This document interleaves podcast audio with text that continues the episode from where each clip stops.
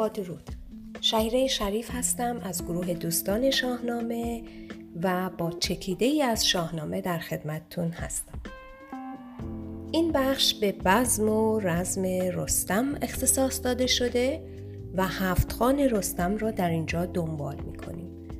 سه خان اول رو قبلا شرط دادیم و در اینجا می‌خوایم به بقیه ماجرا بپردازیم.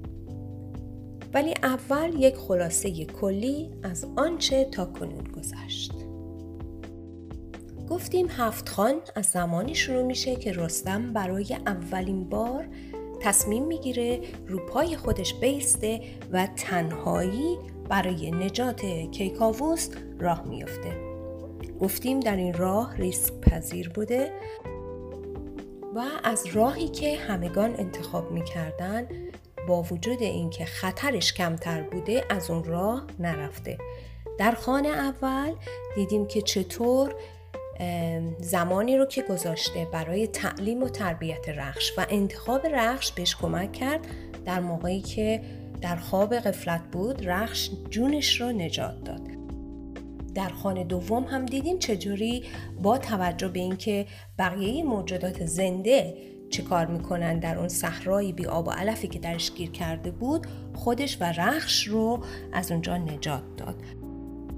با تعقیب میشی که در اون حوالی بود و رسیدن به آبشخور و بالاخره در خانه سوم دیدیم چطور اجدهایی که به قصد کشتن رستم به اون داشت نزدیک می‌شد از تاریکی شب استفاده می‌کرد و از چشم رستم پنهان می‌شد. و چطور رخش دوباره با هوشیاری و و که به پشتوانه روز و آفتاب که داشت تازه در می اومد و سپیده زده بود تونست اجده رو ببینه و اون رو از پا دراره خب حالا هفت خان رو ادامه میدیم با خان چهارم رستم. خان چهارم از جای شروع میشه که همینجور که رستم و رخش به راهشون ادامه می‌دادن می‌رسن به یک جای خیلی باصفا که جادوگری در آنجا بوده. این جادوگر وقتی که متوجه میشه رستم و رخش به طرفش میان بلا فاصله با تکیه به اون قدرت جادویی خودش خودش رو به صورت زنی بسیار زیبا در میاره و مجلس خانی آراسته می‌کنه برای رستم. بعد رستم که می‌رسه به اون ازش دعوت می‌کنه از اسب بیا پایین و توی این بزم من شرکت کن. رستم هم هاج و واج مونده که وسط این بیابون نگاری به این زیبایی چیکار می‌کنه؟ این بساط بزم از کجا تهیه شده؟ خلاصه اون جادوگر که همینطور که خودش رو به شکل یک نگار زیبایی درورده بوده یک جام می هم در کف رستم در کف دست رستم می‌گذاره. رستم که این موقعیت رو می‌بینه خدا رو شکر می‌کنه میگه پروردگارا شکرت می‌کنم در این بیابان یک همچین مجلسی یک همچین یار زیبایی آخه چجوری ممکنه؟ و همینجوری که شکر خداوند رو داشته می‌کرده اسم خدا رو که به زبونش میاره این جادویی که این شخص جادوگر انجام داده بوده باطل میشه و اون نگار زیبا به صورت جادوگر اولیه که بوده در میاد رستم متوجه میشه که این جادویی بیش نیست. باز شمشیرش رو می‌کشه و جادوگر رو از بین می‌بره. این بود خان چهارم.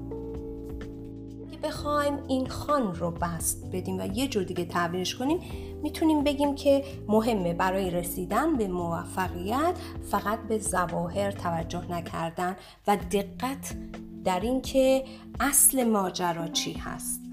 هم این و همین که اعتقاد به قدرتی فراتر از قدرت انسان که می‌تونه در واقع پشت و پناه انسان در سختی ها باشه. حالا این هرچی که اعتقاد خود طرف هست. می‌خواین اسمش رو خدا بذارین می‌خواین اسمش رو بخت و اقبال بگذارین شانس بذارین هرچی که بهش معتقد هستین. که در بعضی مواقع به کمک و دستیاری انسان میاد. جاهایی که نیاز داره انسان به وجودی فراتر از خودش که به دستیاریش بیاد اینجور اعتقادات می‌تونه کمک کنه. بیا راست رخ را به سان بهار وگر چند زیبا نبودش نگار. برای رستم آمد پر از رنگ و بوی بپرسید و بنشست نزدیک اوی.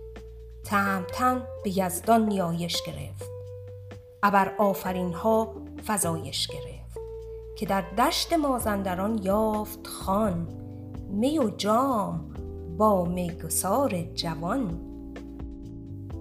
یکی تاس می بر کفش برنهاد زدادار نیکی دهش کرد یاد.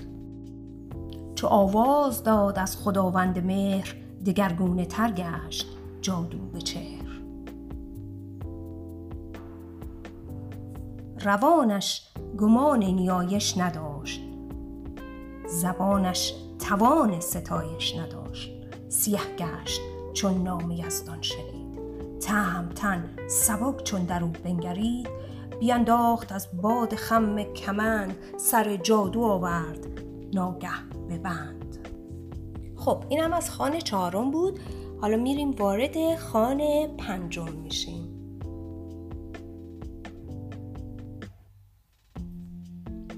خانه پنجم این گونه آغاز میشه که رستم همراه رخش به راهش ادامه میده تا به قوای دشمن برخورد می‌کنه.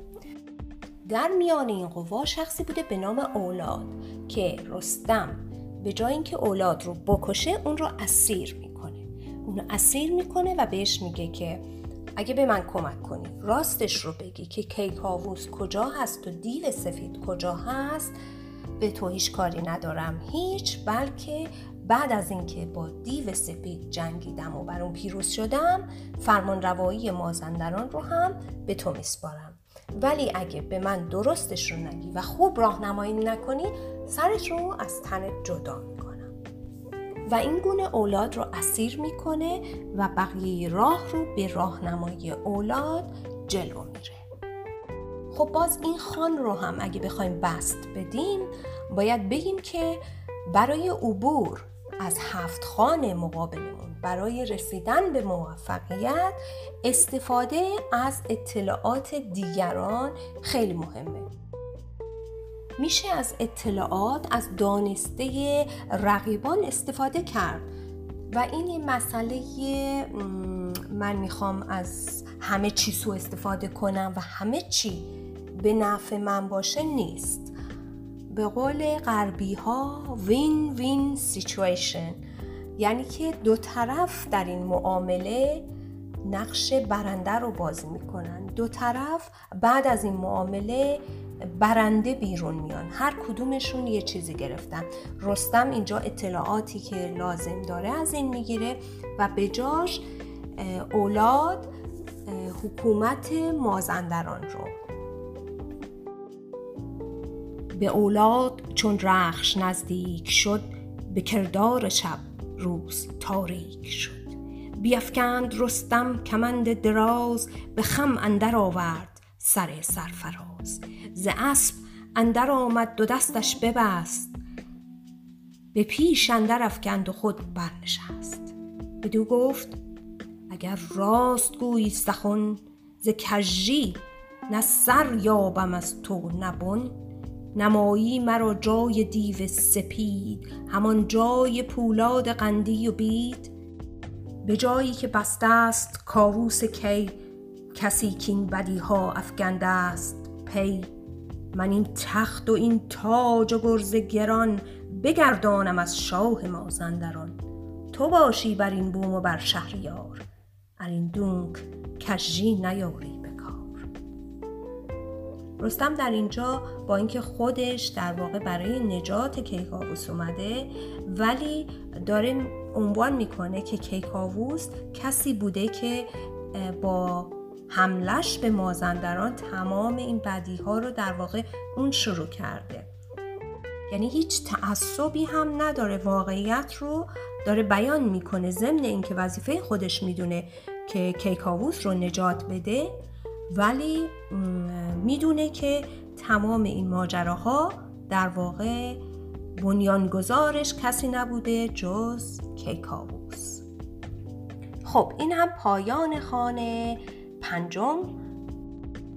دوباره رستم و رخش رو تنها می‌ذاریم و در جلسه آینده دو خان نهایی هفت خان رو با هم مرور می‌کنیم.